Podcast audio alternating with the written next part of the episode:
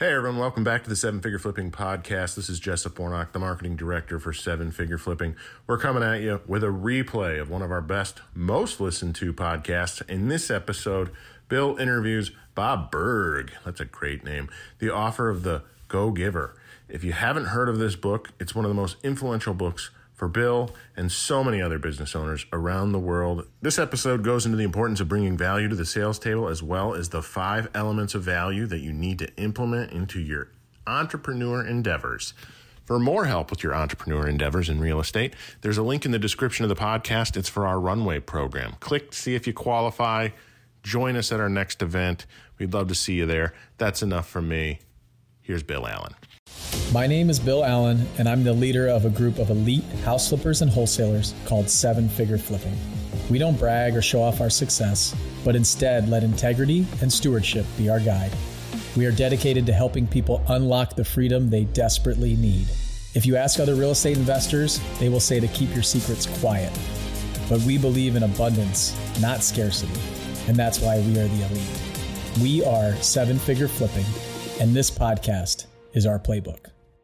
Hey, everybody, welcome to the Seven Figure Flipping Podcast. This is Bill Allen, and I'm incredibly excited about my guest on the show today. I've been trying to get this author on the show for a while. He has influenced me, he's influenced a lot of you that are in the mastermind group. And if you've read some of his books, I know that he's influenced you for sure. So, when I was getting going in this business about five or six years ago. I was just getting started. And even before I was flipping a house a year, I had some rental properties. I was trying to understand real estate and get into it. And I was investing in the stock market. And then what happened was I I had, you know, got married. I had, uh, we had our first son, and I said, we got to get, I got to figure out how to, how to support more people than just me. And I was pretty selfish at that time when I was single and I was just doing whatever I wanted. And I was you know all the money that i made was basically just going towards my retirement or back to me. I was saving a ton of money but i was i feel like i was pretty selfish at that time. And then when i got married uh, to, to lucy i realized that I, I have to support two people with one income and i want to be financially free early in life. And then when we had our first son same thing. We were i was constantly now saying okay it's not about me. It's not about me anymore. So really trying to figure out how to do that in the real estate world. And I was I was super cheap, I, I, thrifty. People called me um, uh, Lucy used to call me tight, uh, is what they say in the uh, UK a lot. So I had a library card, and I would go down to the library and I would get books out on personal development, mindset, and then on real estate. I started studying real estate, and I wouldn't even buy the book. I would just go down to the library and I still have my library card and I still can get books on Audible free on, from the library and things like that. But I remember picking this book up and and this book is called The Go Giver, and the author's name is Bob Burg. And today I'm going to talk to Bob about the five laws inside of this book and what this book meant to him and how he he how he wrote it, where the idea came from, and things like that. But for me, it was it really changed a lot of things for me the way that I thought about value and the way that I thought about money. And I, what I realized was if I give more in value than I receive in payment, then then everything that I do is going to change. And it, it has to be a win-win. When we started working with these sellers and making low offers, I couldn't wrap my mind around that. But this book really helped me push in that direction. I've been trying to get Bob on the podcast for a while, and he graciously accepted recently. So I'm really excited to bring him on with you guys and selfishly for me because I want to I want to hear what he has to say and I want to hear some of the laws and dig a little bit deeper in them and also give the relation to real estate that we do. So um, without further ado, I want to introduce Bob, but I'm really, really excited about this interview, and I hope you guys are are as well. We're going to share. I, I, don't I don't know where we're going to go, but I'm really excited to dig into a lot of the things from this book and some of the things that I pulled out that I'm currently working on. So, um, so Bob Burg is a sought after speaker at company leadership and sales conferences, sharing the platform with everyone from today's business leaders and broadcast personalities to even a former US president. Bob is the author of numerous books on sales, marketing, and influence, with total book sales of well over a million copies. And his book, The Go Giver, co authored with John David Mann, has so, itself has sold over 925,000 copies on its way to a million, and it's been translated into 28 languages. His and John's newest parable is The Go Giver, Oh, in the Go Giver series is the Go Giver influencer. Bob is an advocate, supporter, and defender of the free enterprise, believing the amount of money one makes is directly proportional to how many people they serve. This his belief is that the amount of money one makes is directly proportional to how many people they serve. This is huge. He's also the unapologetic animal fanatic and is a past member of the board of directors of Furry Friends Adoption Clinic and Ranch in his hometown of Jupiter, Florida. So, without further ado, guys, I want to bring on the one and only Bob Burg, author of The Go Giver. I can't wait for this one, guys. Hey, Bob, welcome to the show. Thank you so much for being here. This has really been um, an honor to bring you onto the show. As you know, uh, in the introduction that I talked about, we give your book, The Go Giver, to all of our new members that come into the mastermind group and really bringing you onto the show has been uh, a real honor uh, for me. And this is going to be really exciting these next few minutes that we spend together on the podcast. So thank you so much for being here. Bill, the honor is mine. Thank you for having me. I, I appreciate what you're doing and, uh, and, and thank you for your kind words. That means a lot to me.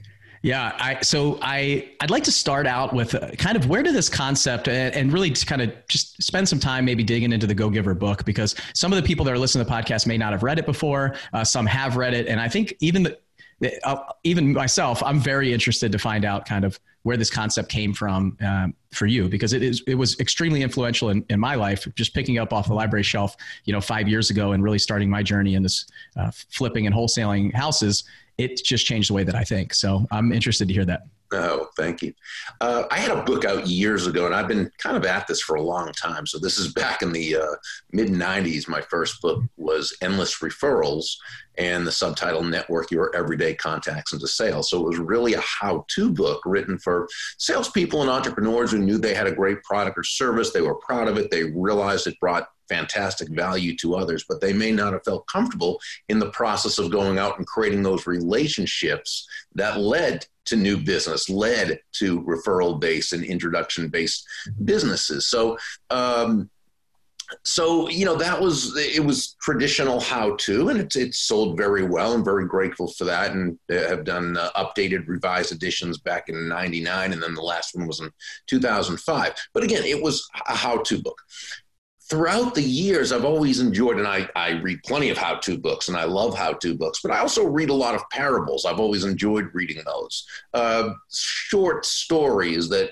kind of really make an impact. They come from the heart, they reach the heart. As you know, stories tend to connect, right, on a deeper level. And I thought, what if we could take the basic premise of endless referrals, which was that all things being equal, people will do business with and refer business to those people they know, like, and trust, and and put that into parable form. And so the first thing I just asked myself in terms of titling it was, well, so what is the uh, you know what is the essence of a person who's able to very quickly and very sustainably create those kinds of know, like, and trust relationships. And it came down to that they're givers. In other words, their focus is on giving value, bringing immense value to others. So we, we came up with, with the Go Giver as a title.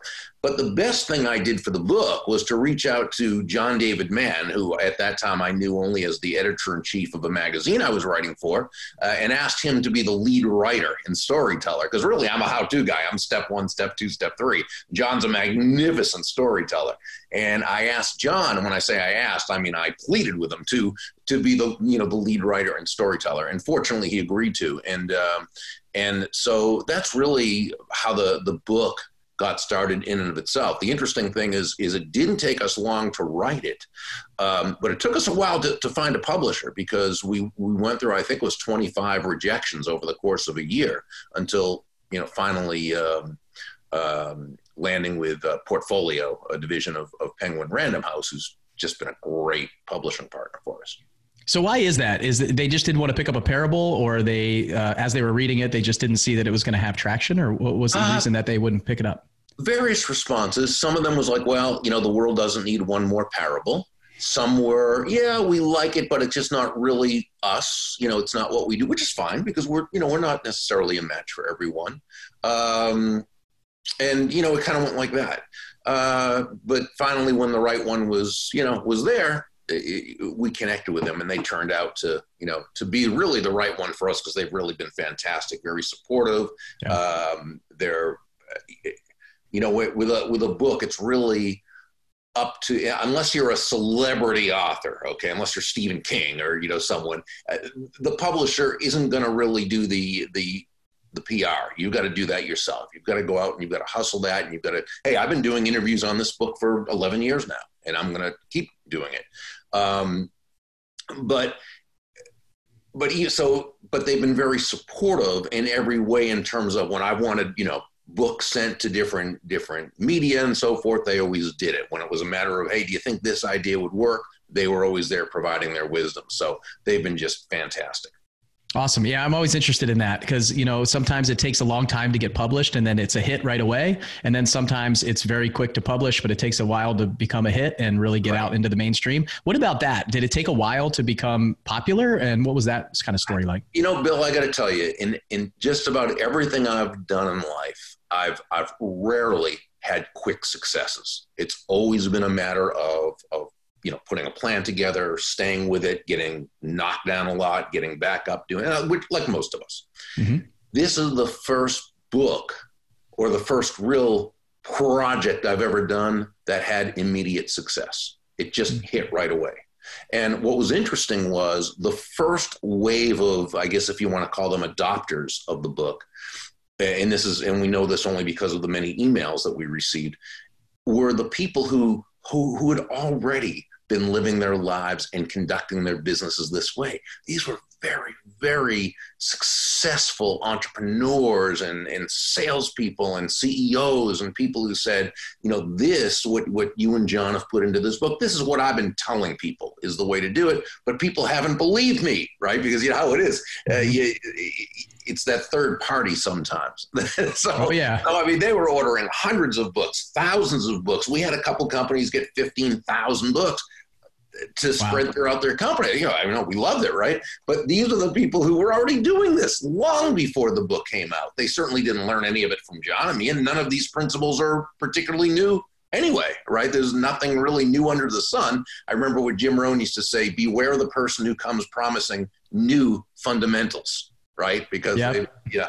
And so now the second wave, though, were the people who received the book from someone like mm. that, or were told about it from someone like that, or read about it from someone like that. Then they got the book, and it was like, wow, we didn't know you could really do business this way and be successful, and and so forth, and all those things. So that, and then it's been really, it's been a combination of word of mouth, and you know, again, we constantly promote and we keep the the engine running. But it's really been great people like yourself who uh, you know who who picked up the book who found some value in it and then began spreading it to other people. And that's that's how the the book has really been long lasting uh, as opposed and we're just you know we're getting close to the million mark in in books uh, so you know just in that book sold and so yeah. that's pretty exciting that's amazing. It's really cool to hear that because I can see how that can happen. I remember when I picked it up, it's a very it's an easy read, right? So you go through parable, you're you're hearing a story. I couldn't put it down, frankly. I was it just was something that just um, you wanted to see what was going to happen next. And then you get through the book and it's it's, you it's just you're right. It's that it's those principles that are already in you that you're that are just now being right. laid out and structured in a, like a law of five, and saying, okay, now I can you know take this and move forward with it, and and be more intentional about doing it, and really think about that. And it and for those that I give it to, they immediately they say, you know, hey, thank you. Some people that are going, wow, I need to live my life a little bit more like this, and I see the value in it. And then the the other thing for me is it's not a book that that I recommend people just read one time. I, I'll read this book every year because it's a reminder every single year to um, the way that I do books and I, I, talk about on the podcast a lot is I'll read an audible book now. So I'll buy the audible book, I'll read it really fast, usually two times speed or one and a half times speed. And then what I'll do is if it's one of my favorites, I'll buy it and I'll put it on the shelf. Mm-hmm. And so the books that are on my shelf are like my VIP list. And then I have a huge list in my audible collection. I see you have like thousands of books behind you, which is amazing. Uh, and so then what I'll do is is I'll go back to those books pretty much every year, and those are my fundamentals, my foundation, and I'll read those. So yours is an early early on in the beginning of every year. I sit down and I'll plan my year, and the Go Giver is one that I pick up every year and wow. make sure that I remind myself. It's like probably one of five that I'll reread every year in the beginning of the year. So um, that is a and, great compliment. Well, eh, hey, I appreciate you writing it because it, this is the thing that this is the legacies that we leave behind, right? And this is the stuff that we're trying to do is put out the contact uh, content and impact other people, which is exactly what you talk about in the book. Is if you can, you know, give give to others and make those kind of impacts, then it, it's every it's going to come back to you, right? So, um, why don't we jump into those uh, kind of laws that you talk about in the book and just quickly kind of run through them? So, those of those the folks who haven't listened or haven't read the book that are listening um, can understand a little bit of what it's about. And then those who have, it's just a reminder for them and maybe their annual reminder that they need to pick that book up again and read it. Yeah. So the laws themselves are the laws of value, compensation, influence, authenticity, and receptivity. Uh, law number one, the law of value, that's really the foundational law. Uh, and this says that your true worth, in the, in the business sense, of course, your true worth is determined by how much more you give in value than you take in payment. Now, when you first hear that, it's a little counterintuitive. give more in value than I take in payment. How am I supposed to, to survive in my business, never mind thrive? Kind of sounds like a recipe for bankruptcy, right? Give more in value than I take in payment until we understand the difference between price and value. Uh, price is a dollar figure. It's a dollar amount. It's finite. It simply is what it is. Value, on the other hand, is the relative worth or desirability of a thing, of something to the end user or beholder. In other words, what is it about this thing, this product, service, concept, idea, what have you, that brings so much worth to another human being that they will willingly exchange their money for this and be very glad they did while you make a very healthy uh, profit. So, you know, let's say we uh, look at one of the uh, characters in the book, Ernesto Iafrate, who had Iafrate's Italian Cafe, a restaurant, a very high end uh, restaurant. So, you know, you, you go in there and you're going to probably pay a pretty penny for, you know, what you're having. Um, but you know, when you think about it, the way you were greeted at the door and and uh, and how they how good they made you feel and how important they made you feel and the way you were escorted to the table and the way the, the wait team introduced themselves and came over and took care of you and the you know the ambiance and the way the food tasted and the, the presentation and and how just everything about it was just so perfect so you may have paid 100 150 whatever you know whatever it is for the bill but you came away feeling like a million bucks right you you receive more in value than what you paid um, now Ernesto Iafrate, the, the owner, though, made a very healthy profit. Why? Because his cost of goods sold the food, uh, the uh, staff, keeping the restaurant open, the whole thing obviously cost him a lot more, a lot less than what he charges for it. And it's like with any product or service, the, the key is the experience that that person has. And what's important in today's day is that, you know, technology has really leveled off the playing field. And so most products and services are pretty similar. And so with that in mind, what keeps and hey, let's face it, you know, if a prospective customer or client cannot cannot distinguish between any two or more products or services, it's always going to come down to who has the lowest price. I mean, that's just human nature. So what happens is we need to, and unless your last name is Walmart, right? You know, selling on trying to make low price, your unique selling proposition is not a a good way to do business. It's it's it's not productive. It's not profitable. It's not sustainable right? When you sell on low price, you're a commodity. When you sell on high value, you're a resource. And so the key is so how do you how do you when you have a product that's a commodity how do you separate yourself? How do you distinguish yourself? How do you communicate that additional value, right? That takes price out of the equation. And the good news is there are probably dozens, if not hundreds, of ways to communicate that additional value, but they tend to come down to five what we call elements of value. And those elements of value are excellence, consistency, attention, empathy, and appreciation. And to the degree that you're able to uh, communicate one or more, hopefully all five of those at every single touch point, that's the degree that you take both price and your competition out of the picture. You become a value based salesperson or entrepreneur. And that's really law number one. I can I can take less time for the others. That this. Oh, it's okay. I think we should just dive in this real quick and give the. Um, I'll give the comparison to what we do in real estate quickly. Sure, sure. Because for this one, uh, this is huge. We we show up and we're cash buyers, right? And for us, we have to buy a house at a deeply discounted rate in order to to profit, to make money. We have to fix it up. We have to add and force appreciation, add value to this property to make profit, and that means that the homeowner has to sell to us at a very deep discount. We have to buy deeper than anybody else, frankly. And so we have to provide something to them, something of value. And we have to also communicate that we're different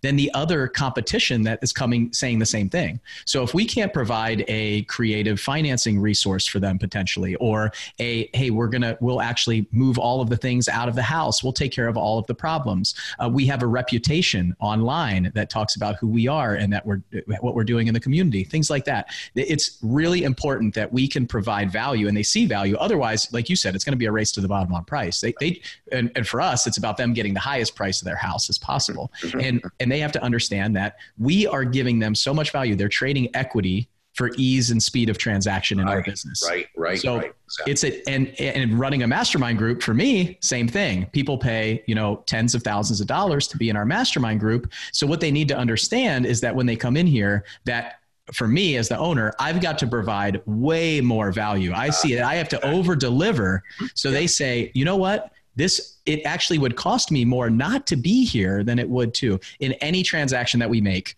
somebody actually takes their hard-earned money, hands it to you, saying what you have is more valuable than what I'm giving you. Yeah, and here's the thing, and this is why the free market works so well uh, and when I say free market, I say I, what I mean is no one's forced to do business with anyone else. Okay, in any free market based, um, if you want to say transaction or sale or what have you, there are always at least two profits: the buyer profits and the seller profits, because each one comes away significantly better off afterwards than they were before. There's not a fixed pie like in a socialistic type of uh, horrible situation. Okay, it's with, with the with the free market. You're basically it's value creates value creates value, and you're creating a much bigger pie. Yep, I agree. Both both people have to win in these situations to feel good, right? And that's a that's a solid, that's a great transaction. And that's what has to happen in our real estate business, that's what happens in our mastermind group, that's what happens anywhere that we go. That if I'm handing my money over and afterwards I feel like, "Oh my gosh, I just gave them way more than I got in value." That's that's a problem for the uh, for the seller, right? Yeah, well, not only are you, you know, going to resent that, you won't do business with them again, and you certainly won't have nice things to say about it. And, and that kind of goes into law number two, which is the law of compensation. And this one says your income is determined by how many people you serve and how well you serve them. So, where law number one says to give more in value than you take in payment, law number two tells us the more people whose lives you touch with the exceptional value you provide, the more money with which you'll be rewarded and you going on a million copies sold of this book is saying right there that you are touching so many lives. I feel like this i feel the same way inside of our mastermind group. The more people that we can get in front of with this podcast and serve at our live events and everything that we do the more people that, that that changed for me to an impact driven business versus a how much money can i make? And when that happens and that's what i love about this one is the more people that we can get in front of the more people that can be you know moved and changed and we can help change their lives. They grow their real estate businesses the better we are going to be. It's and here's the key. The focus when you said an impact driven business see that's the key. The focus this is why we say john and i say that money is simply an echo of value right? It's the the thunder if you will to values lightning. Why? Because when you focus on the value uh, that you're providing another person, they're much more likely, obviously, to want to do business with you. Why? Well, you know, when I speak at sales conferences, I'll often begin by saying, nobody's going to buy from you because you have a quota to meet, mm. right? They're not going to buy from you because you need the money. And they're not even going to buy from you because you're a really nice person. They're going to buy from you because they believe they'll be better off by doing so than by not doing so. And that's the only reason, and again, in a free market environment, that's the only reason why anyone should buy from you or from me or from anyone else. What this means is that the entrepreneur, the salesperson, must focus on bringing immense value to that other person. To the degree you do that, the focus is on the, the value you're providing. Uh, you know, the money is simply a natural result of that value. Focus on the money, you won't make as much of it. Okay, because you got to be focused on them because they're not buying for you or, or selling to you because you're focused on yourself. It's what can you do for them. That's fantastic. Money is the echo of value. I absolutely love that. So uh, I'm taking that one away from here. So what's the third law? Third law is the law of influence. And this one says your, your influence is determined by how abundantly you place other people's interests first. Again, counterintuitive sounding until you you step back and you realize that the greatest leaders the top produ- producers the highest money earners this is simply how they run their lives and conduct their businesses they're always looking for ways to to make it about the the other person uh, but let me qualify this because uh, and this is important it can be easily be misunderstood when we say place the other person's interests first, we certainly don't mean you should be anyone's doormat or a martyr or self sacrificial in any way. Absolutely not at all. It's simply understanding, as Joe, the protege in the story, learned from several of the mentors, and you and I talked about this a little earlier, that the golden rule of business is that all things being equal, people will do business with and refer business to those people they know, like, and trust. Well, there's no faster, more powerful, or more effective way to elicit those feelings toward you from others than by genuinely and authentically moving from that I focus or me focus to an other focus, looking for ways to, as Sam, one of the mentors in the story, told Joe, make your win all about the other person's win. Hmm. Yeah, that's exactly right. And it's that it, about them, not about you. If you're outwardly facing, it's it just changes everything. And mm-hmm. I feel like there was a time in my life where I was a lot more selfish and thinking about this. Like my goal was to make more money. I and, think we all went through that when we were younger, you know. Yeah, oh, for sure. We learn as we go along, you know. Yeah, and this is something that I think the earlier that you can realize this and the earlier you can start exhibiting absolutely. it, the more successful you will become. Absolutely, yeah. absolutely. Okay, and what, what about the next one? What's the next yeah, one? Law number four is the law of authenticity, and this one says that that the most excuse me, the most valuable gift you have to offer is yourself. Um, one of the mentors in the story, uh, Deborah Davenport, shared a lesson she learned that basically all the skills in the world, the sales skills, technical skills, people skills, as important as they are, and they are, um, they're also all for naught if you don't come at it from your true, authentic core. When you do, however, uh, when you, as we like to say, show up as yourself day after day, week after week, month after month, people feel good about you. They feel comfortable with you. They feel safe with you. You're that person they want to do business with. Um, they begin to know you. They like you. They love you. They trust you. They want to see you succeed. They want to be in relationship with you. They're much more likely to to tell others uh, about you. So it's important, though, in showing up authentically that we see a lot of times people, when they don't show up authentically, it, it's not because they have ill intent or they're trying to be, uh, you know, uh, uh, trying to rip someone off or try. I mean, there's all sorts of people out there, but that's not what we're talking about. Um, really, when most of the time when people don't show up authentically, it's because they really don't have the self confidence to do so. Mm. And it's difficult to show up authentically when you don't feel you have anything worthy of showing up authentically for. So uh, I think we have to understand that we all have strengths, we all have weaknesses, and we need to, you know, we need to certainly with our weaknesses know which ones we can ignore when they're just not important, which ones need to be mitigated, meaning they need to be watched, and ones that need to be actually changed into strengths because if you you know it, and authenticity should never be used as an excuse to not grow where you need to. It's sort of like the mm-hmm. the person saying well i have i have anger issues and i yell at people a lot. And if i were to do any different that wouldn't be authentic of me. That's malarkey. That's baloney. It simply means that person has an authentic problem that uh, he needs to work on and improve upon so that he can be uh, a better, more effective, authentic version of himself. Okay, so, uh, but and so, but we also need to know what our strengths are.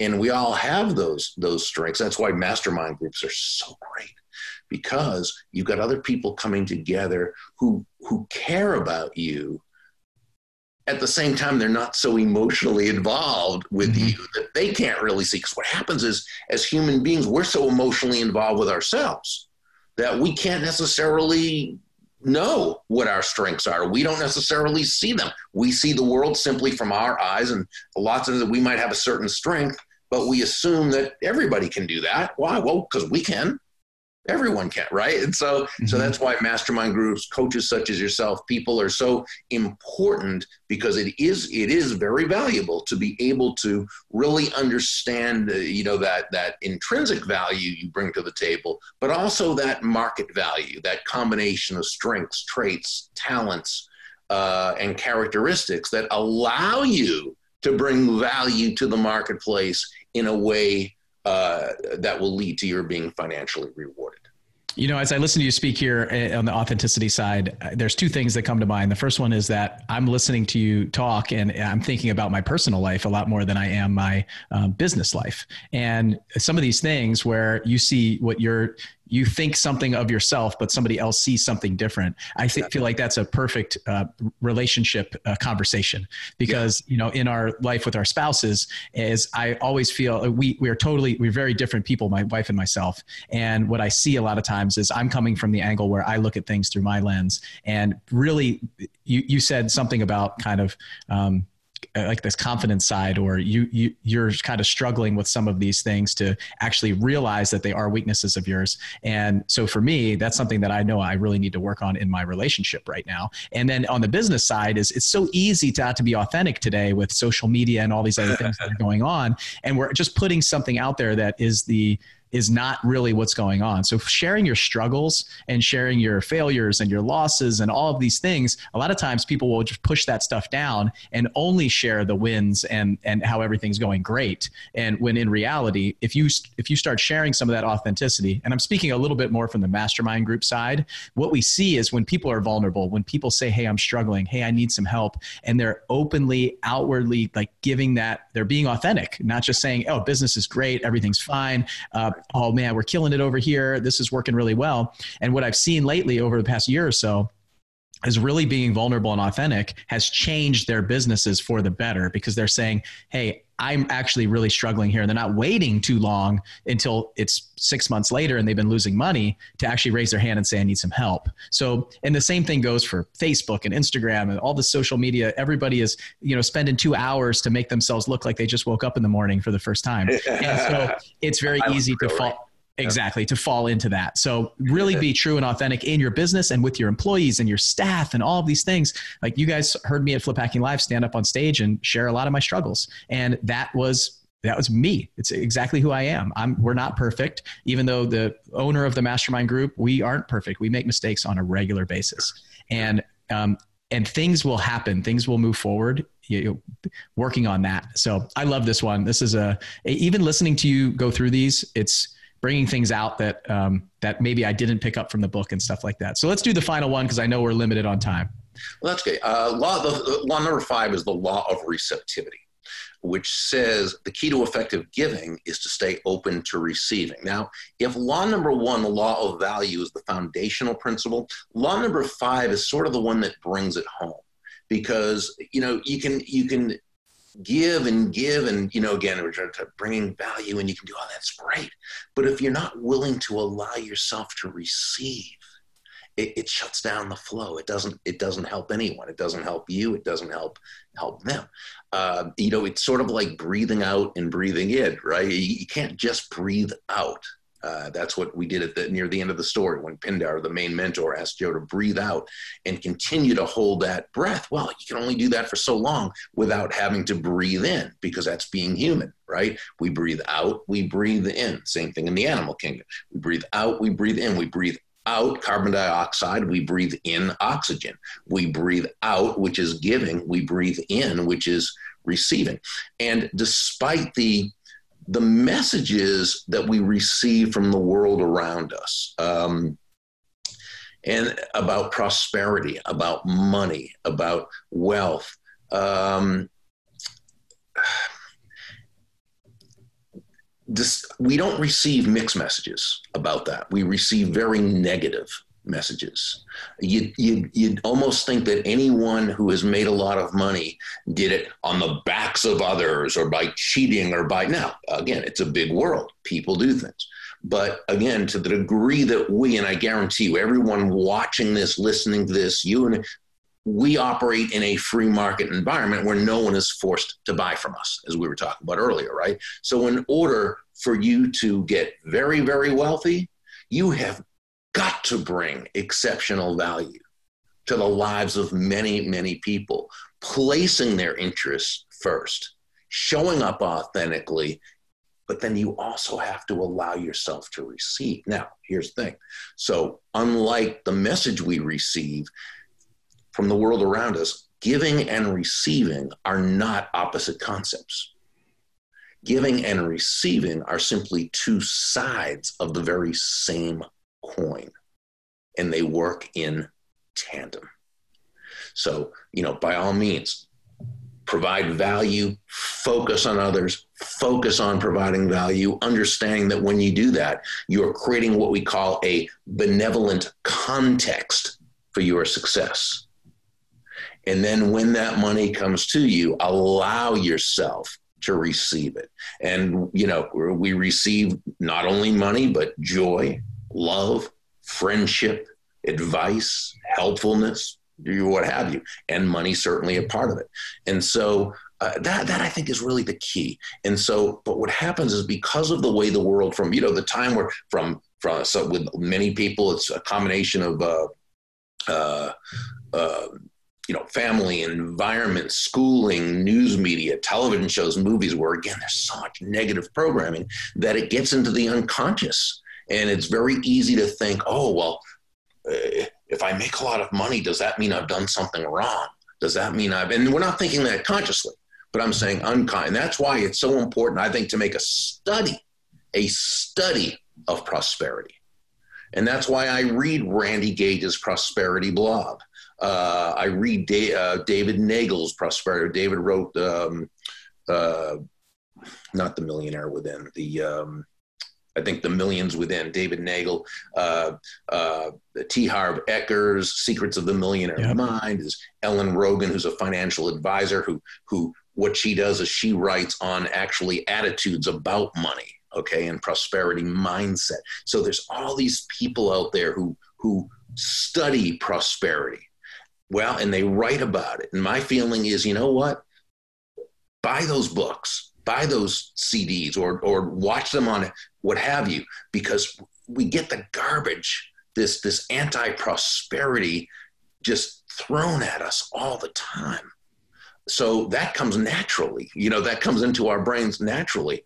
And and I want you to start questioning your premises. Okay. I mean, you know, when you hear someone say, well, millionaires are bad people, or uh, uh, you know, someone's filthy rich or all these other things. Question the premise. Why? Why is that a thing? Okay. Why is someone who made a lot of money and they say, I wonder what they had to do to get that? Question the premise and say, I wonder who they served and who they helped or what product or service they brought to the marketplace that made life better for others. I wonder what they did there. Okay, so question those premises, begin studying prosperity. Don't accept as a, a, a priori that that uh, there's some something wrong with with earning a lot of money. No, if you do it as a result of bringing immense value to the lives of many people, by all means receive it and receive it with gratitude. Uh, I, I, think we could spend. I could spend an hour diving into this one because I absolutely. This is all mindset, right? This is the. Yeah. This is how you think. This goes back to when you were a child, uh, all the way through your life of how how you were brought up, what what people were saying to you. Did was there money around the house? Was there not money? Was that fancy car that the neighbor bought being uh, you know inside of your household said i wonder what they had to do to get that you know those kind of things. Randy gage does this great thing about movies and all the negative memes in, in movies. He, he he has some great vignettes about this. But one of the one of the things he said just really quickly and this is this to me is very telling this, the first spider-man movie years ago um, Ben, Uncle Ben and Peter are are sitting there talking, and and Peter asks something why you know they're so poor or whatever. I can't remember what he said, but but Ben's answer was, "Well, Peter, we may not be rich, but at least we're honest." Mm. Ah, what a horrible thing for a child to watch and see. And this happens, by the way, all the time. Uh, you know, so yeah, we, we could talk about this for hours. I know. And I'll be the first one to say that I turned off the news years ago because I was just pouring negativity. All I saw oh. was negative, negative, negative. And I said, you know what? I, I just can't I just can't be around that. I'm going to fill my life with positive energy. I'm going to I'm going to look for success. I'm going to study success. I'm going to figure out how to be that successful person. Yeah. And you know, it's it's amazing to see the change of what you put in to what the result is that comes out. You Absolutely. mentioned you mentioned sending and receiving messages. It's interesting because in in the Navy, in the military, the definition that we have of communication is properly sending and receiving a message. It's not just sending the message. You also have to. Sure. It has to be properly received. Otherwise, we're not communicating. Right. So.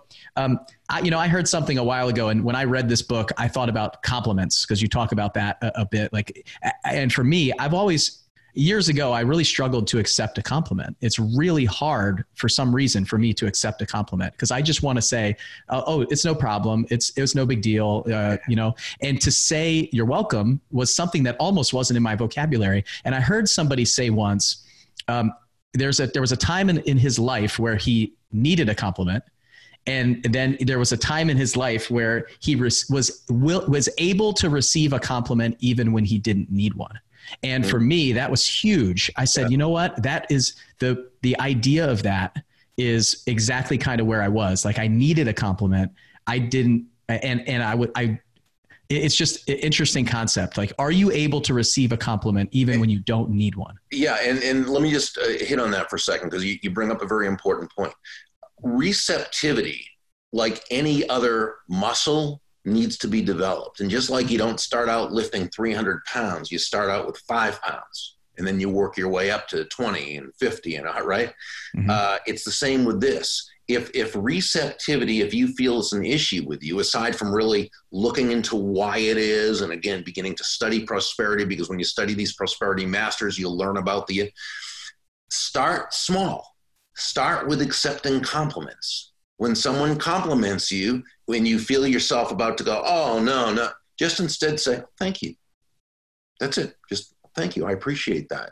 Or thank you. I'm very grateful. Boom.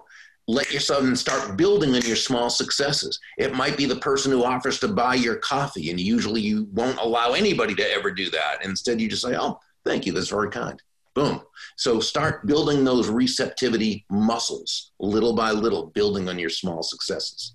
Yeah, and I think the beginning it just starts in identifying those things that you need to work on. Right, that's the first step. That's always the most important yep. thing. We've got to we've got to be able to see that it's an issue because if we don't understand there's an issue, obviously we're not going to work on it. Why would we work on something that isn't an issue? Yep. And it goes back to that law of, of, authenticity. You can keep going back to these places to really understand these five laws are so powerful in what we're doing. And when we really just break it down and diagnose what's happening in our life, in our business, our personal life, financial life, it's, it's all there. So, um, you know, I, I want to ask the listeners before we kind of wrap up. It's just, just going back through these, I, I was kind of taking notes as you were talking, Bob, and I, I really love this, uh, just asking you guys sit down and really take a look at what's happening in your life and your business. So, are you adding more value? So, ask yourself that Are you adding more value? How many people have you helped? Are you focused on others or are you focused on yourself? Are you being authentic? And then, how do you take a compliment?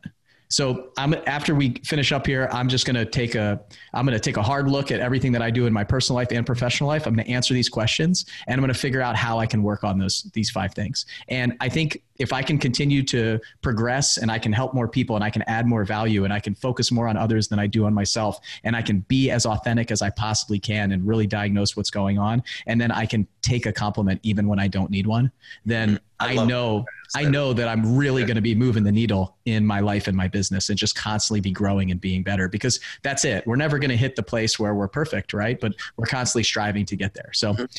But Bob, I'll tell you what, uh, this was one of my favorite interviews I've ever done. Oh, I, I really you. have enjoyed, you're welcome. I really have enjoyed, uh, I've really enjoyed this. And I think that I, I, I, could definitely talk to you for hours. It's, it's amazing to see, but, um, and I thought I would get just a kind of a book report from the book, and it was even more than that that I got from this conversation, which I really and I've read the book probably ten times. Wow. And so and I, I, wanted to hold one up here, but I don't have one because I gave my last one away last week. So we have, I, I have, I usually have a stack of them because we send them out to everybody. But that, we had some people join and they're all gone. So I don't even have one right now. So I'm going right after this to buy them. And I hope all of our audience and listeners do the same thing. So how can people, if they want some more uh, kind of of Bob Burg, they want some more of the books, how can they find like more about you? What else can they do to, to do that? Yeah, well, they can go to burg.com and that's B-U-R-G com.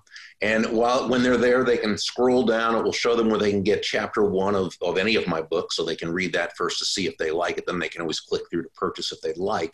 Uh, there's also information, or if they scroll down a little more to the blog. Um, at burg.com slash blog. Uh, but I'm doing a video series. I had a video series, Endless Referrals, but now the newest video series is um, Influence and Success Insights. And they can go back and binge watch if they'd like or binge listen. And we also have uh, two more of our endless referrals, the Go Giver Way live workshops coming up in Florida. One in, in April will be late April will be Orlando, and then I think in early June is in Jupiter, Florida. So if they go to endlessreferrals.com, they can uh, they can check that out and see if it's something they'd like to explore. Awesome. Well, hey, before I let you go, I just want to ask one question that I've really never asked anybody before. You have thousands of books behind you. It, other than your books, so other than your books, what is the one book that has really kind of changed things for you? Can you narrow it down to one? Well, you know, it, it's difficult because there are different books in different areas and so forth. But let me, there's one that I'd say that should really be read by by every single person. It was actually written in the 1960s and it was never meant to be published. He just he had written. He was uh, teaching his his sales team at the time, but he was very much although he's a very best-selling author in terms of uh, numerous times on the New York Times best-selling list on economics and politics and different things. But really, um, he wrote this just as a sales teaching guide. And then after he died about ten years ago, his wife, his widow, found the um, the two short manuscripts. One was on human nature specifically, and the other was on how human nature relates to sales. And to me, you know, my opinion is the study of human nature is about the most important study there is because it's from understanding that that we really understand how the world works. In the book itself, uh, he did not title this, but the person who she sold the rights to um, titled it "The Secret of Selling Anything." It's by Harry Browne, B R O W N E. Now, a couple of things. It was written in the 60s, so the language is a little bit 60 ish, okay? Uh, uh, and so uh, so a, a, little bit politically incorrect in terms of it's not he or she or him or her it's it's more okay so i just ask people don't be offended by that. It was just that i i happen to know him personally. He was a hero of mine. He was not in any way a sexist. It's just the language of the the times and i apologize for that. Well worth the book the principles. Uh, I actually did a, a, blog post on this at burg.com slash blog. If you look up the secret, uh, if you in the search, you write the secret of selling need not be a secret. I think as soon as you put in the secret of selling, it will, it will pop up and it, it talks about the five, the uh, three major principles that he talks about. And I'm telling you, once you understand, and this is a book, as you can tell, I've read tons and tons and tons of times. Uh, and very few people know about this book. Very few people. I'd like everybody to know about this book. All right. Well, really, yeah. Well, all of our listeners know about it. And if you're not watching on YouTube, uh, then you can't see all the dog ears and the sticky notes that are all over the place. And that thing looks like it's been. It's but been you know, you know what I, I love the most about Harry Browne is that he he worked within truths. In other words, he made a study of human nature. He learned and understood human nature. He honored and respected it. He didn't say, "Oh, I wish people were like this, and so I'm going to make believe they are. No, he started from where people are, and then he worked at it to advance, you know, the world and himself and others. And so that I think is such a big differentiator with people. You know, first, you know, deal in truths and go from there when you understand that to now make everything, uh, you know, better. Yeah, I, it, that's that's incredible. It's not a book that I heard. I actually wrote. I I was trying to think of what book you were going to say, and I actually.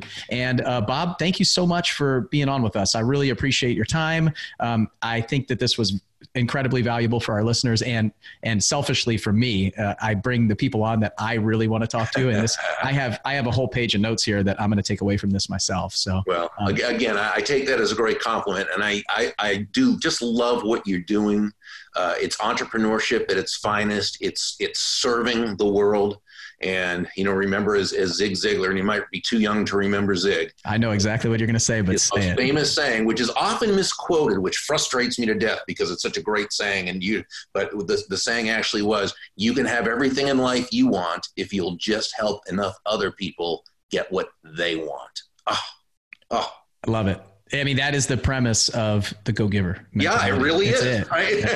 that's, it. And, and, and that's exactly what what we try to do here at Seven. I know you do. What we try to do at Blackjack Real Estate, what I try to do in my life, and obviously what you're trying to do. And it's just amazing to to yeah, be part of everybody's journey and just be that kind of guide along the way to help them out. So, uh, Bob, thank you so much for being with us. It's uh, really an honor and a pleasure to be able to interview you. And I wish you a lot of success in your life and business going forward, too. Thank you. Likewise, my brother. Thank you. Thanks, everybody. Bye.